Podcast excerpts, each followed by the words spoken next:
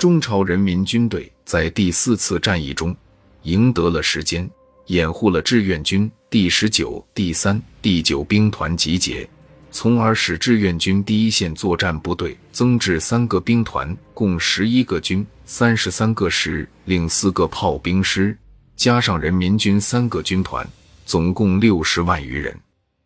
地面兵力居优势，但志愿军新入朝兵团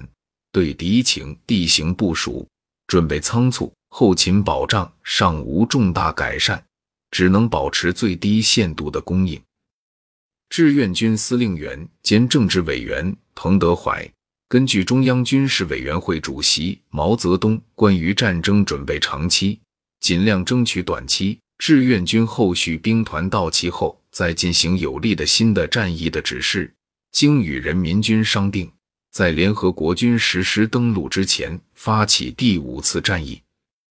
战役的主要目的是消灭敌人几个师，挫败其登陆计划。夺回战场主动权，在战役指导上实行战役分割与战术分割相结合，战役包围迂回与战术包围迂回相结合。在部署上，集中志愿军三个兵团，共十一个军及人民军一个军团于西线，在汶山里至春川间实施主要突击，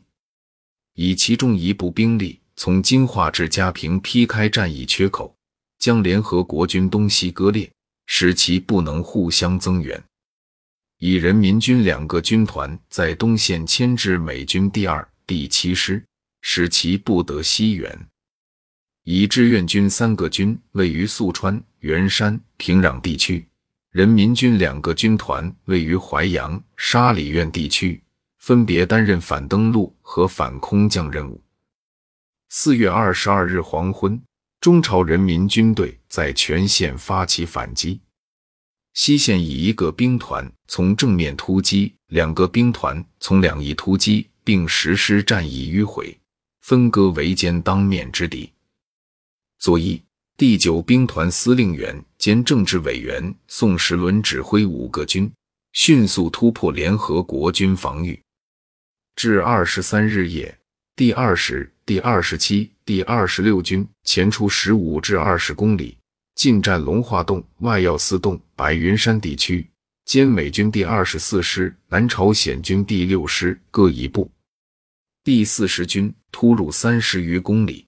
前出到嘉平东北木洞里地区，完成战役割裂任务。第三十九军前出到华川以南元川里地区。将美军陆战第一师隔于北汉江以东，不得西援。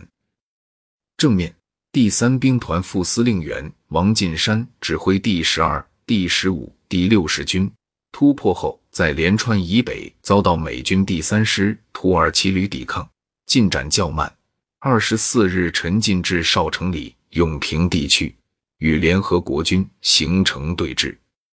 右翼。第十九兵团司令员杨得志、政治委员李志民指挥第六十三、第六十四、第六十五军突破临津江后，第六十三军攻占江南要点甘岳山，兼英军第二十九旅一部及雪马里战斗。